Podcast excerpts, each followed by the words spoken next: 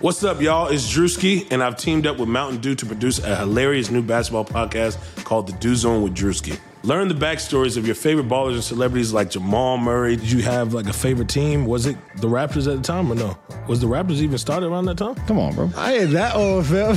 you talking like I'm 50. Taylor Rooks, A'ja Wilson, and many more. You won't want to miss this. Listen to The Dew Zone with Drewski on Apple Podcasts, Spotify, and wherever you listen to podcasts.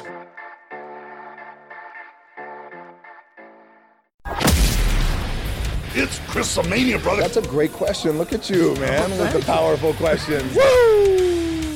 This is the Chris Van Vliet Show. Chris Van Vliet Show. Ladies and gentlemen, Chris Van Vliet.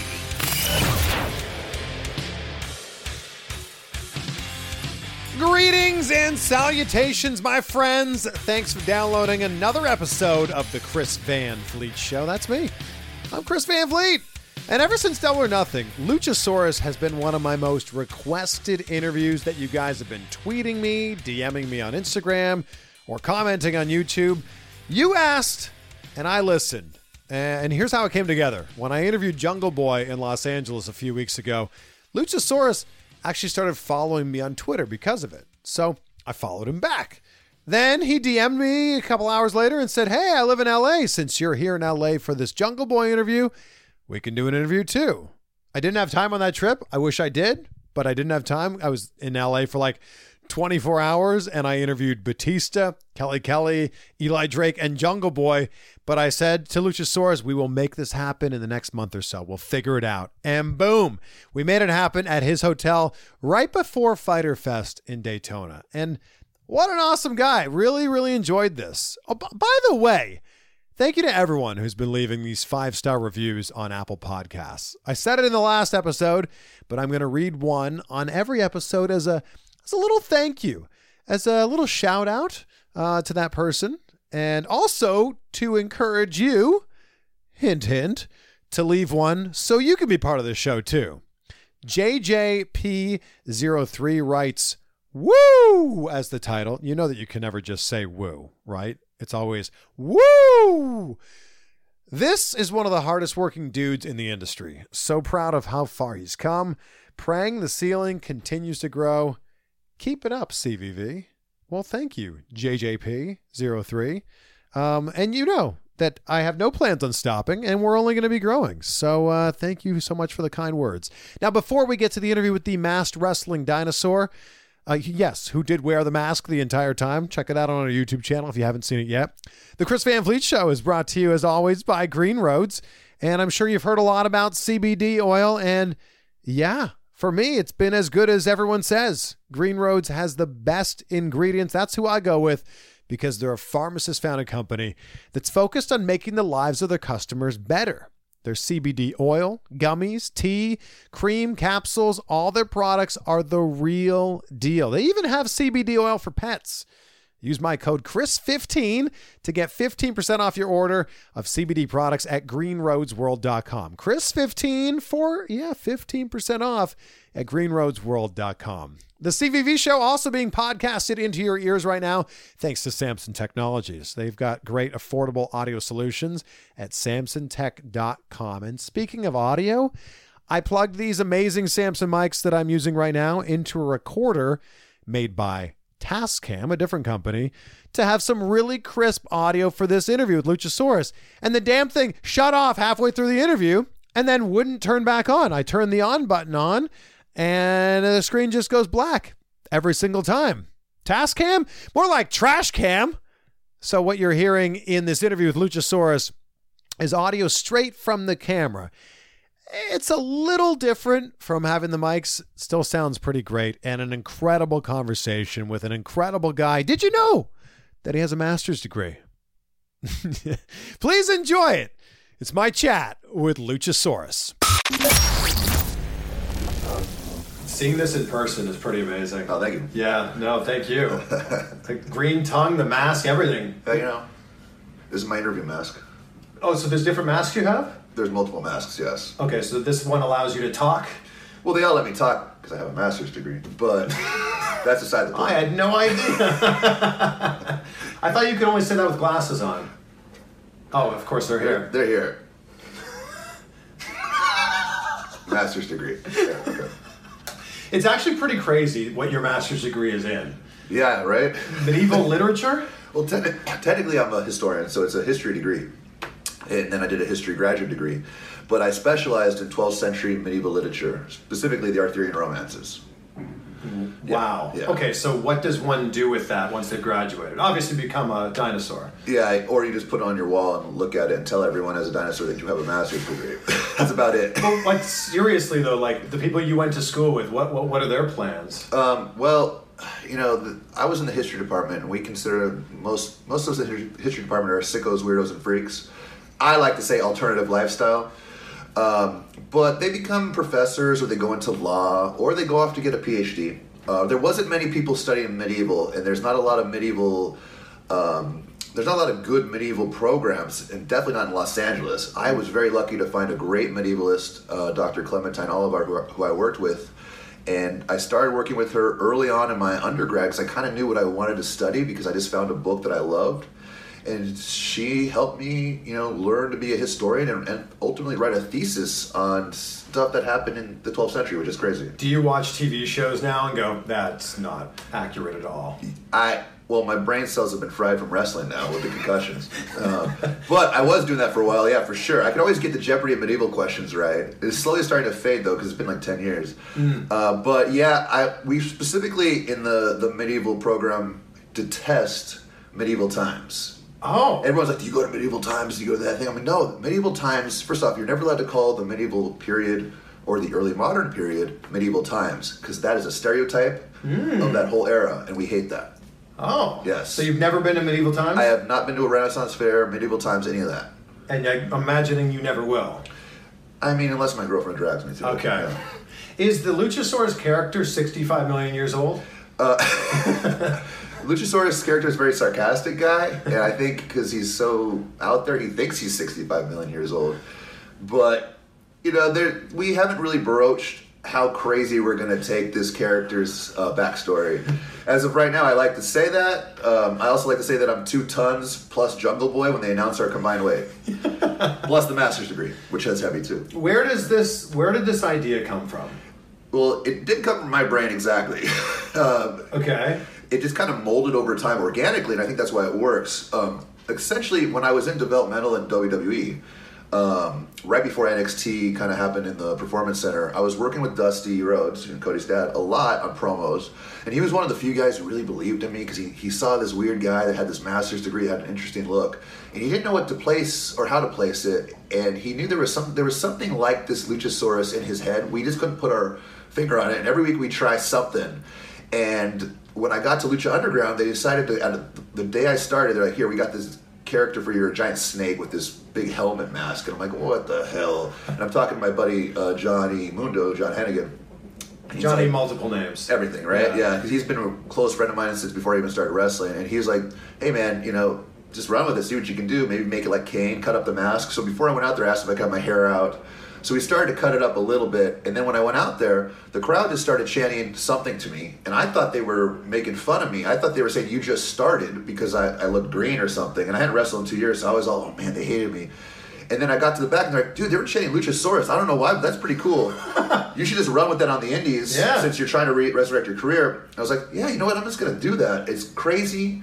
And it made me think of Dusty right away because he wanted me to do something like that. But I was like, you know what? I'm not going to talk like I'm a dinosaur grunting. I'm just going to be myself with the master's degree, but now I have a mask. So all those rough edges are kind of smoothed out because I have some crazy character Yeah. that lets me really just be myself. Yeah. So it's almost like an ode to Dusty for me, really. And I just started to run with it. And it was hard at first because everyone looks at it as, oh, this is a stupid gimmick. It must be some guy from the middle of Mexico that just, you know, walks around and is really big. So it took me a while to kind of knock down the doors and have people give me opportunities and let me create the character as I go throughout my indie career. Right. Yeah. Well, I, I mean, if anyone saw you on Big Brother, you're not a bad-looking guy. So, Oh, well. but them putting you in a mask, though, a lot of people could look at that as being a really bad thing. I thought it was, uh, and I was like, you know what? It's but I didn't think I was ever going to wrestle again. After I had left developmental, it was 2013, 14 that time. Indies hadn't really boomed yet; they were about to, and it just seemed like if you're not in WWE, there's nowhere else to really go. Mm-hmm. At least that was the mentality of a lot of us down there. So we were all pretty scared of losing our jobs. And I decided to walk away, and I thought with my injuries and they weren't really healing the way I wanted to, I was like, this is probably it for me. So I had stopped wrestling. So just the fact that Lucha Underground gave me a shot after doing the reality show that I went and did, I was like, this is a second chance. I know what I want in life. I'm just going to go for it, and I'm not going to be too picky about it. I'm not going to say, oh, this isn't cool. I'm not to have an ego. Yeah. I'm just to kind of go with it. I'll take any criticism I get. I'm just to have fun. Let's dive into that injury Yeah. though, because it was pretty bad. Yeah, well, there's a lot of things online about the injury, what it was and what it wasn't, so I can set the record straight. Um, basically, the main injury I had was a torn hip labrum. A lot of people say it was my back. That came kind of later. Um, so I got to developmental, and I was already having some kind of issues after the first few weeks of training. It was pretty brutal. The training was like, wow, you know, they're they're, they're drilling us hard out there. Plus, you know, we're weightlifting. Plus, I do gymnastics and parkour. All of that added up and then you know i just felt like something tearing in my hip but i just kind of worked through it for the next six months and slowly like i was just feeling like i was getting worse in the ring. Not to mention all the pressures of you know trying not to lose your job and i was you know i was in a terrible place mentally about it. And finally you know i had them check it out and they saw that i had torn um, kind of something in my abs was torn so they fixed that it didn't solve the problem. They went back in they fixed my hip they had to shave down the femur and the hip socket Oh to make it God. work I was on crutches for like three months. Um, I went back to LA to rehab because they were moving to Orlando and I couldn't physically move. So now I'm in LA rehabbing. It's been six months. It's been nine months. Pretty soon it's been a year. I'm in LA still under contract rehabbing. And I'm like, what's going on here? And they're like, well, you know, maybe because it's just not getting to the full level where they need to clear me. So maybe you got you should think about retiring. And before I even could really think of that, that's when I got the opportunity to do Big Brother. And I was like, hey, let me get out of the contract. Let me do this instead. Yeah. They're like, okay. So we just kind of went our separate ways, not really knowing what was going to happen with my physical well-being. At the same time, I went and saw a doctor and found out I had a major herniated disc in my low back that maybe was referring to the pain to my hip that was keeping my hip from healing because there's nerves that go in there. So it's very complicated. But then, you know, the herniated disc came after I was down there, so they weren't really liable to fix it um, or they couldn't really prove. We didn't know when it happened. Uh, so I just kind of decided to rehab that on my own. I started to get into rehab with athletes. I used my master's degree to go get a certification to work in physical therapy, actually. And I thought I was starting a new career path doing that. And um, lo and behold, things just kind of turned around. My body healed, and I was able to kind of get back into wrestling. So if you hadn't got injured, Yeah. you might have stayed in NXT, and then who knows? I was right there with um, the Shield. Uh, they went up like six months after I got there. Uh, Baron Corbin uh, was Mojo Rawley. Those guys were in my class, so I would have probably been, you know, either fired or on the road. You know, that's how it worked back then. You one or the other. Um, with those guys, so I might have been up there with Baron Corbin. Just, and I would never. I feel like I never would have got very good. Uh, I think I would have peaked at a much lower level than I, I see. I'm not not that I got a big ego or anything, but I think I was able to make some different strides in the ring and change the way I wrestled completely because I had freedom on the indies. Yeah. And if I didn't do that, I don't think I would be happy or be comfortable in the ring like I am now. So it was really Lucha Underground that created this character, and then you kind of just took it from there. Yeah, I decided, you know what? They're gonna. They gave me this template as this giant snake monster from, you know, the wherever the reptile tribe, and I was like, you know, I'm just gonna see. I'm gonna start playing with the character with elements of my own personality. That's where the master's degree comes in. I changed the look of the character. I changed the mask. I went and got my own kind of masks made that kind of fit my personality more. There's a lot of like little, you know, secret tributes like Conan the Barbarian and movies that inspired me as a kid. And then the character kind of, I want to move like Reptile in Mortal Kombat. So my offense is very much like Taekwondo meets gymnastics. Do you realize that you probably scare a lot of children? Actually, they seem to love me. I don't know. Kids always come up to me and like want me to put them on my shoulders. Yeah. Yeah, which means I got to constantly keep the back warmed up, you know. But uh, that's There's gonna come a point where the AEW lawyers are like, "Hey, man, please don't yeah don't, get hurt the right children up." yeah exactly Yeah. so but until then yeah it's, they, they seem to be not afraid of me I guess I'm like you know the alter ego of Barney or something? So this is a custom mask. This is a custom mask. Yes Composite Effects makes my masks um, and I think we're going to start working with them to actually make a Luchasaurus mask or something. They want to do that. They Oh, want to put it out there.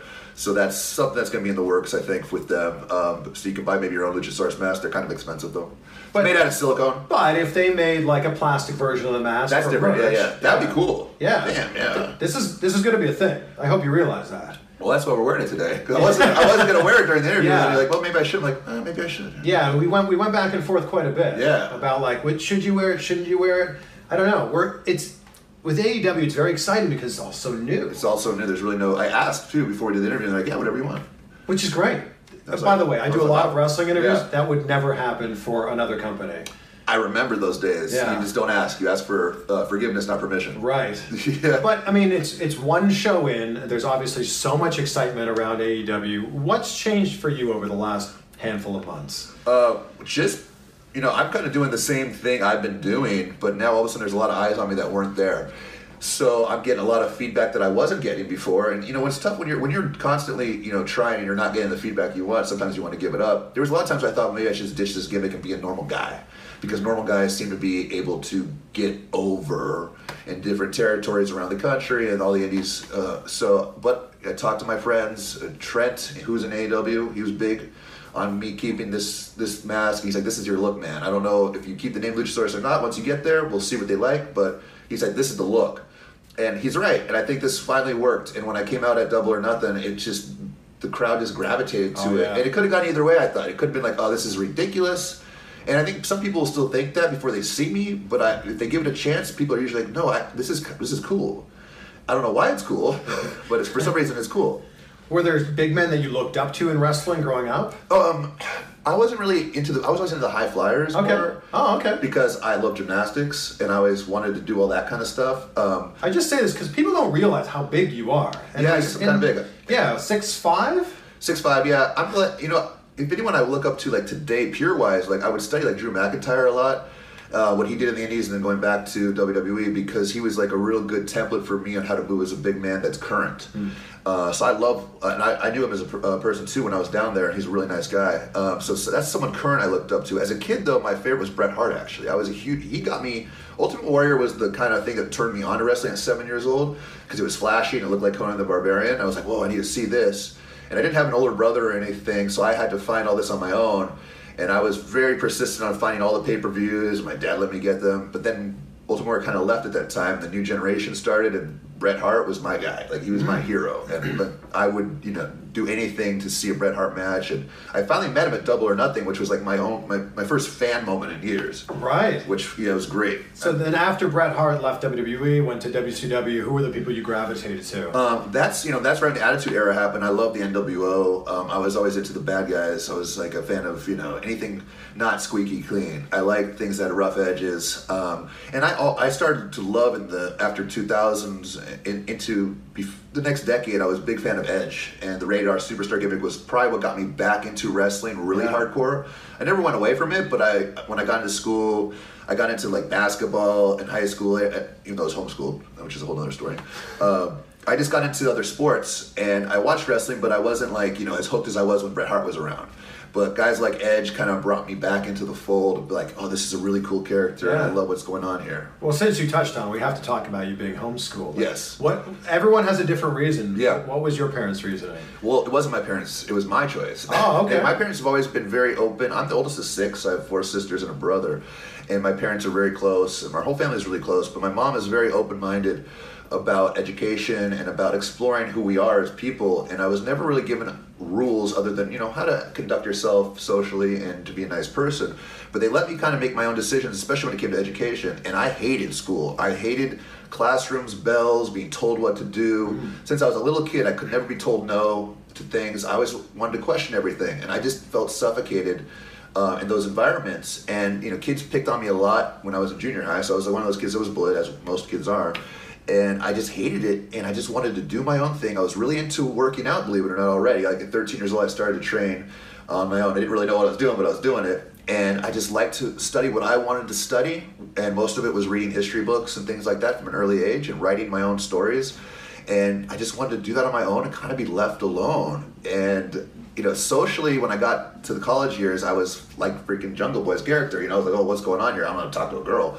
Uh, but mentally, I was way ahead of the other students, and I was really good at getting all my work done. And I took school really seriously, and it really helped shape my my mind to be kind of, I think, more open than a lot of structured minds are from high school. Huh. So did that when you went into college? Do you think that that also gave you an advantage?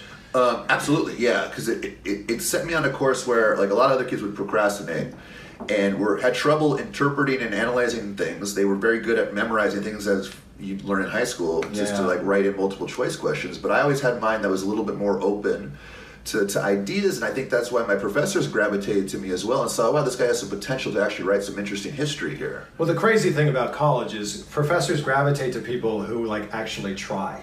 Yes. Because I went to college, I majored in drinking for a while and also communication studies. But Yeah. like most of the people are going to class hungover and like you know handing in assignments at the last second. Exactly. So when you're actually putting in work, they're like, "Oh my god, this guy tries." I was really aggressive with it too. I have a good. My personality can be very OCD, I guess, or passion. I like to say passionate. Sure. And if I decide to do something, I'm going to do it till I get it done. And I said I'm going to go to school. I had like an epiphany. I'm going to be a history major. I'm going to go into the grad program, and I'm going to write a thesis on this Arthurian romance literature. And I decided that in my undergrad, like the first year. And my professors are like, "You're you're crazy. Go do something else." I'm like, "No, I'm going to do this, and I have no end game." I'm just gonna do it because I like it, and that was it. Wow. Yeah. What, what did you want to be when you were a kid? I wanted to be a wrestler. Okay. From the time I was seven, I told everyone I'm going to be a wrestler, and, And look at you now. I know, so I'm Yeah. somewhat of a wrestler, right? Uh, the Tell team. you, man, you are a wrestler. Oh, thank you. Of course. Wow. Okay, Yeah. you believe in me. Uh, the teachers would tell me not to, though. My, my, you know, my, my relatives was, oh, you know, get into wrestling for the business side of it. You know, do something smart. I'm like, no, I'm gonna be a wrestler. That's what I want to do. And I even was saying that into my grad program, and eventually it came a point where like I gotta get into a wrestling school, and I kind of realized that like in the graduate graduate program, like I better start doing this if I'm gonna do it. So, and I didn't, but there was like back even then it was like 2010, 2009, right? And you just don't. There wasn't like readily available schools that you could choose from. I didn't know how you get into wrestling. I never really crossed my mind. Yeah. Or I probably would have gotten into it earlier. How did you get into it then? I was at the gym and a friend of mine said, "Hey, my friend does a wrestling school. This guy named Rick Drasin, who's like a bodybuilder wrestler in the '80s, and it was right by my house. He's like, you should just go check it out, man. You always talk, we always talking wrestling in here. I'm like, you're right. I'll go check it out. So I went and checked it out, and it looked cool, and that's where I met Jungle Boy. This is 2009 when he's a little kid. Oh my god. We started like the same week. he would have been like 11 years old. Yeah, we started the same week, and there's actually a picture of us in the ring that we're gonna tweet out pretty soon. Um, that we found from then that we're gonna do a comparison photo, and we look, you know, totally different. Obviously, it's pretty funny. But he's like above me in the ring, so it's kind of close to my shoulders. Uh, but we started at the same time, and we used to have matches together. Like we were horrible. Uh, at least I was. He always kind of some natural talent. Um, but uh, it was funny how this all kind of comes together. And when did it come together for you and Jungle Boy to kind of be teamed together? We never thought, it- you know, we kept crossing paths. Like we, when I got into lucha, he was doing lucha training too, and we kind of met some of the classes again. Um, and it finally happened at bar wrestling for Joey Ryan. Like Joey, Joey said, "Hey, I want to put you and Jungle Boy together as a team," because I was trying to get Jungle Boy there to wrestle him. And then I was like, "Wait a minute, you're right. Luchasaurus and Jungle Boy. That sounds like a good combo." Yeah. So he put us together as a team. We came out to the ring. I said, "Like, why don't you come out on my shoulder? or Something. Let's do something like where it's together." And you sh- the crowd's reaction. There's a lot of hardcore fans there that don't give you good reactions just on purpose, right? That's just they, they're part of the show in their minds. Um, and which you know they're a part of the show, I guess. But uh, they they all were smiling, like like you're watching a Disney movie. Like the inner child in them came out. Like they couldn't help but smile. Like people Yeah. that never smile are smiling just seeing this, and we couldn't believe the reaction we were getting. But it was just like the story was just there without us having to give any backstory. All of a sudden, our characters who are kind of out there on their own that need backstory to make sense didn't need it. Yeah. As soon as you put us together, the story was complete. Yeah. And everyone just got it. Yeah. And it's the boy riding the dinosaur, the misunderstood monster, with the boy who's doesn't see the bad, doesn't see judgment because he's just a boy coming out of the jungle. It just works. But there's such a juxtaposition between Yeah. this look and the degree that hangs on your wall. I suppose so, right? but that's the absurdity of it. And like, I consider myself uh, an existentialist, and uh, my favorite philosophy is like kind of 1950s absurdism, existentialism, where you have like authors like Albert Camus or Simone de Beauvoir talking about how there's a there's a there's a mind, there's a world, and then there's our interpretation of it, and we try to everything we do is really absurd, but you can still do it because it's all about rebelling against what you should do. And the Luchasaurus is almost a, almost that. It's an act of rebellion. It's I'm putting on a mask to kind of be my true self, which is uh, a major juxtaposition. And it's it's something that allows me to connect to something deeper inside me I never thought I'd find in performance. So it's kind of just worked to kind of fulfill who I already felt I was, but didn't know how to express it. Mm. Yeah, Wow, we were really deep there for a I second. guess so. I like I go deeper. Wow. Okay. It's a, it's a kid show. Sorry. Who who was it that reached out to you from AEW? Uh, originally, it was Cody. Uh, Cody Cody reached out to me. I, I had a discussion with the Young Bucks at Bar Wrestling, And then the next thing you know, I have Cody uh, reached out to me on, on uh, my messages saying, "Hey man, are you signed anywhere else?" Because they thought I was signed with Ring of Honor. It was out there on my Wikipedia for some reason, and I never signed with them. I did some matches, but we never got to contract negotiations, and I was probably going to just keep coming back here and there.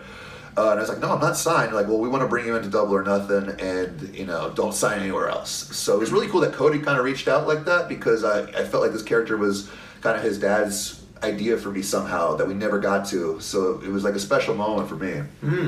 Yeah. And then how long ago was that? That was probably March. Okay. Yeah. So it was March. They reached out. Uh, I remember I was talking to Trent, uh, text him because I text him, bug him all day usually, and he's across the country from me. But he was riding somewhere with the Bucks, and I was like, "Hey, Ring of Honor says they're not going to probably sign me anytime soon, so I shouldn't like be hoping on that. You know, go do whatever else I wanted to do." And as soon as I told him that he was in the car with the Bucks, said, "Hey, Luchasaurus isn't signed."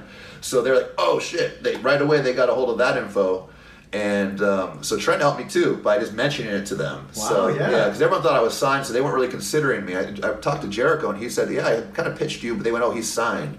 So uh, I would maybe would have got signed a lot earlier. I think it worked out because I kind of got signed after Double or Nothing, and it gave me momentum because people saw who I was at Double or Nothing. Yeah. Well, and when people saw you at Double or Nothing, they realized how gigantic you are. Yeah. You're, I guess, the biggest guy in AEW. Oh yeah, I, that's what they were telling me there. They said we don't really have a big guy yet signed, and we're looking for one. And I'm like, I can do that. I could try to do that. I think I'm kind of big. I mean, I wasn't big in the sense of the old school style. Like I'm, I'd be a normal size guy. Jericho was talking about all the guys he would wrestle back in, you know, the '90s. And it's like I wouldn't be a big man. Hmm, you know, that's true. But now I am. It's a different era, which is cool because you know I, I've kind of learned to adapt the Luchasaurus to being a big man. And at first, you know, because I wanted to do all the flips and the kicks and just wrestle like the other guys that are you know smaller. And I realized, well, that doesn't really help me or help anyone. It doesn't make sense for the Luchasaurus to be doing that. So I've learned over time working guys who are really good. A lot of matches at bar wrestling with guys who are really good on the indies that helped me because Joey let me wrestle there every month as I was figuring this out. Uh, so that all really played into it. It was that time on the indies that let me kind of get to a point where I think I can now go on TV with this character and do what the TV guys want me to do and what the fans want me to do. And you, you giving that choke slam to Joey Janela Yeah. put put you over huge. Also put Joey over huge. Well, could have put him in the hospital. Seriously, is that how it was supposed to go? Well, of course, it never goes the way it's supposed to go, right? Like the the the ring was bigger than we expected. The from the ropes to the apron is wider than a normal ring. So as we were doing the show, somebody kind of realized, oh, I got to kind of push him out more. And he just, it's almost like he just wanted it to go that way. Because I was trying to, you know, keep it as flat as possible when I when I dropped it, but I saw that he was tipping, and he didn't try to resist it. I was like, here we go. And I looked and I was trying to go, oh my God, are you okay? So when the camera for a second pans at me, my head's down. And then I looked up at the camera. But I was like at first scared. And then he was fine. I was like, oh, this is awesome. This is what he wanted, This is what I wanted out of it. It was a good moment that gets replayed. And if it was just a normal bump on that table, it would have been cool for a second and no one Yeah. would be talking about it. But it, it worked out for both of us. He got his moment, I got mine. So And the way he sold it, it folded up like that. yeah, it's that's only Joey Janela. you know? That's that's what Joey Janela does. Exactly. So it, it was the perfect combo for me to really go, oh, now people are noticing me all of a sudden. Now the Luchasaurus chants are starting. Yes. Thank you, Joey. And as we sit here right now, Fyter Fest is a few hours away. Joey Janela might be doing other crazy stuff that we're talking about. And that's uh, that's the fear, right? Uh, He's, he, I think he wants to die in the ring. Which I know it sounds like the glory thing on paper, but please, Joey, don't do it. Yeah, please, Joey, don't do that. Yeah. When you uh, first got signed with AEW, what, did they tell you, all right, you're going to be at Double or Nothing, you're going to be in the Battle Royale? They told me, yeah, hey, be, before I got signed, they were like, hey, do you want a spot at the Battle Royal? That's that was the first conversation, and I was like, yes, definitely, I want a spot. And then I was doing a few things with Impact, and they're like, hey, don't sign with, uh, like they told me, don't sign anywhere else before you talk to us. Like we really want to use you even after that. I was like, okay, this is cool. Okay, so now I know it's not just a one-off. Maybe we're actually doing something. So I was just preparing for that uh, weekend. So I was just focused on that weekend. I wanted to have a good performance, no matter what they asked of me. It's it's such an exciting time to be a wrestling fan, but you're on the inside of this. How does it feel Yeah. being a wrestler in this world? Uh, I, I definitely feel pretty fortunate because it's the right time to be doing this. Like the character for me wasn't ready two years ago, wasn't definitely ready five years ago. But it seems like it all is kind of coming together for me personally and professionally at the same time. And it took me, you know, th- 34 years old. It took me this long to kind of figure out not only who I am, but who I am as a performer. And it's the right time in wrestling to be doing that. So I'm pretty excited about it. I'm also pretty focused on it, and I feel like you know I don't feel like a kid in awe I feel like someone that's ready to actually be a part of something big and put in performances that are important hmm. for a company that needs people to, to, to deliver. Did you think that being on Big Brother was going to help or hurt you in your wrestling career? I was thinking at that point, I thought it could only help because any exposure at that point was good because I was dead. Like, you know, my character was dead. I never really got to do a character in WWE. I was leaving WWE. I had no prospects. So I said, this is like my last chance to see if anything comes of this. You know, there's like, they get like 8 to 10 million people watching a week on that show. So I said, okay, I'm going to try to do my Judas thing. I didn't really know what it was yet, but I'm just going to try to do it in this environment. Yeah. And that environment was very difficult to navigate because I you didn't realize until you got in there. Oh yeah, this is not just fun. People are competing for money. Yeah. So it's a pretty ruthless environment. And then I got wrapped up in that world, and uh, I didn't really think about anything else for a while. Did you find out quickly that Big Brother fans are pretty crazy, like wrestling fans? Yeah, it's a different level of crazy. Um, they're very passionate about it. They're watching you in that house, a lot of them 24 hours a day. You know, you, you know they, they, they, they log in, and I used to do it when I was a kid because I was a real big fan of the show when I was younger. And you can watch those live feeds and get addicted to it. Oh, and, yeah. And it's it's something else, and they feel like they know everything about you. And but the funny thing is, is that even when you got a camera on someone, and you think you're getting the full picture. You're not because it's still one perspective, and it's Mm. it, it, that's the thing about any kind of that's the thing about history, about anything that's recorded. It's never the full picture, no matter what you think it is. And also, when there's cameras on you, no matter how much you think you're being yourself, you really aren't, and you don't realize that till much later. And then I kind of did a few months after the show, and you get go through. it. I did. I went through a depression afterwards, and that really helped me kind of confront things about myself that were immature that I hadn't really fixed yet that I wanted to fix about myself. And it, ultimately, it was a very good ex- learning experience for me to kind of reach a point where okay, I'm comfortable with who I am. Was the depression from seeing yourself on camera and realizing things you didn't like? I didn't really go back and watch it too closely to get to that, and I was okay with um, how I looked on camera. It was more about um, kind of me as a person and where I was in life, and like I, I went through a whole thing on the show. I, I got right into it. I was in the final five. I was in a showmance with one of the girls, and afterwards, you, you know, I didn't have a job. I didn't have a career in wrestling. I didn't really know what I was doing. I was trying to ride a wave of this this fame you get from reality TV that's not really uh, money producing. And I was trying to make the relationship work, but we were two completely different people, and yet it seemed like we were very close because we were in the house in that context when there was no money, no power, and you're just living in this utopia. We were uh, close, but when you get into the real world, you realized, oh wait a minute, I don't really know who she is. She doesn't really know who I am, and it kind of fell apart a few months later.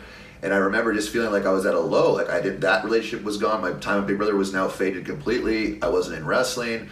Um, I was kind of doing this personal training thing, working with athletes, but I wasn't too passionate about it. Like, where am I going in life? You know, and I remember driving home from Vegas after you know seeing some friends, and I was by myself. I was single, alone. Money is dwindling, and I drove to John Hennigan's house, and he had just got a ring in his backyard. and said, "Hey man, let's just get back to training." And it just, and then two weeks later, I got the call from Joey Ryan to go do extra thing for Lucha Underground. and They signed me. Wow. So it just kind of fell into place. And at that point, because I had reached that low, I was ready, and I was ready to you know commit to wrestling 100. percent And that was it. I was going to dive in. In the next couple of years, I went under. You know, I went into the basement. Right. I went. I went underground, and I was studying, and I was training. And it was nothing was going to stop me because I needed to catch up and get to a level. And it, it took me a while to figure it out. And I, I didn't. You know, the guys were so ahead of me because they've been. I missed a couple years. But I just put myself in a situation where if I if I work hard enough at this, I could do it. Do you look ahead and go, all right, I need to change these things or do these things to get to other goals that I've uh, set for myself? Um, at this point, it's more like you know every match is a chance to study myself and critically analyze little nuanced things that I don't like, and um, talk to other wrestlers who I respect and get their input. Because every match you chan is a chance for you to grow as a performer, and um, I don't think I'll ever be at the level where I'm completely content because I want to always get better. So it's more for me at this point. It's a matter of I really like what I'm doing now it's a matter of being challenged by some of the guys that wrestle for AEW that are really good and seeing how they put matches together with me. And I think that'll be the next step in my, my maturation process. Do you still have people that are recognizing you as Austin from Big Brother? Oh, all the time. Yeah. Yeah. when the mask isn't on and I'm going through like airports or anywhere where there people go on tr- go to travel, a lot of people from the Midwest will always recognize because it's very big in the Midwest. Well, it's So- I, look, I, I just moved from Cleveland to Florida. Yeah. I know what it's like. Yes. Watch TV in the winter. Exactly. Yeah. So I get, I, yeah, I got recognized at the airport yesterday a couple times. Uh, and it's it's starting to be they're starting to get a few Luchasaurus recogni- recognitions as well. Finally, I'm like, okay, now that's, that's what I want. As soon as you guys start on television in the fall, Yeah. it's going to be a complete reversal of that. Well, then I'll start wearing the airport uh, the, ma- the mask at the airport, and you know now they're all going to have to. you wear the mask at the airport, you might have other problems. That's that's true. Imagine if I didn't. Imagine if they finally just you know I got it on the ID and everything. Well, just show the master's degree. It's fine. when I tweeted out that I was going to interview you, uh, you retweeted it. Thank you for Yeah, that. yeah, yeah. And then we got a barrage of very silly questions. Um, Okay. Like, uh, what's your favorite dinosaur? I, I did see that question. I was trying to think of how to answer that. Because I was gonna say I don't know what my favorite dinosaur is, but I w- I wanted to say that Barney was my least favorite dinosaur, just because he stereotyped dinosaurs as this kind of like squeaky clean image of like you know I know he's educational, like and I'm supposed to be educational, but like there's no flaws, there's no layers to that guy, and I just want to see more layers. so it just it just bothered me as a kid. What about uh, Barney's friend? Uh, Baby Bop? Baby Bop, yeah. That was probably even worse because Barney's educating Baby Bop to just be another Barney. So I think the whole show is kind of messed up. I think kids need to see a little bit rougher images. All right, well, there we go. That, that's Luchasaurus' Yeah. least favorite dinosaur. Yeah. Maybe one of the Jurassic Park dinosaurs. I don't know. What, like a raptor? Yeah, they're cool. Tyrannosaurus Tyrannosaurus, Rex? the ones that make the roars. Ankylosaurus? You know more about dinosaurs than I do. Stegosaurus? Brachiosaurus? Damn. Uh, Triceratops? I studied the medieval period. Okay. Who is your favorite um, historical uh, character? Oh, well, that's uh, easy for me. It would be uh, Lancelot or Parzival. Lan- Lancelot was the knight who followed his heart over his head, going after the married Guinevere. Uh, and that's a very interesting story that I actually wrote about in my thesis. And he ended up in prison because of it, but it was all about society kind of getting away from the norms and what you're supposed to do and kind of following your intuition, your passion. So I was identified with that character. And then Parzival was the boy raised in the forest who didn't understand society and had to figure it out on his own and had this higher destiny, kind of like I feel like what the Jungle Book character is. So um, those are my two kind of characters that kind of guided me for a lot of years, and it's something I feel like we're almost playing out now uh, for AEW, which is cool. I like that you came with the green tongue. Yeah, yeah. Just stick it out for us. Yeah. It's still oh. green? Oh yeah, it's, Okay. it's- even Wow. after talking this whole time, Damn, it's still green. It's holding up. Wow, I like that. I don't know if we want to reveal how you did that, but it was very impressive. It was a very complex process. Yeah. No, we'll, we'll keep we'll keep that secret. Okay, here. yeah, yeah. I don't know if you can see the shifty eyes there, but Yeah, right. Yeah. And all the comments are gonna be like, "How do you do it? How do you get the green tongue?" Yeah. Uh, it's such a pleasure to sit down with you. Thank you so much for making this happen. Hey, it's great. Yeah, Yeah. right. I can't I can't believe I inter- interviewed a dinosaur. You did. Yeah. That's me. I'm a dinosaur. Well, there you go. And yeah, he's a dinosaur. Isn't it great that it was Dusty Rhodes that came up with the original idea for the Luchasaurus character? Now he's working for Cody Rhodes, just coming full circle here. Also, there's some there's some real heat there with Barney the dinosaur. We got to make that happen. Uh, thank you for taking the time to listen to this. Thank you to our sponsors, Green Roads.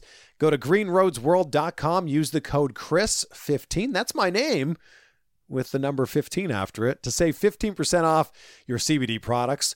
Also, Samson Technologies, go to samsontech.com for their podcasting equipment. Who else is excited to see what happens from here on out with Luchasaurus? Yeah, I know I am. Uh, if you enjoyed this chat, I hope you did. Please leave a five star review and subscribe that five star review if it's a good one. Like, make it super original and fun and funny. I'll read it here on the podcast. Uh, and subscribe so you can be notified of my upcoming interviews. Upcoming interviews like the one I'm doing this weekend with the Young Bucks. Can't wait for that. Have a great day. Woo! We said it earlier, so we should woo again, right?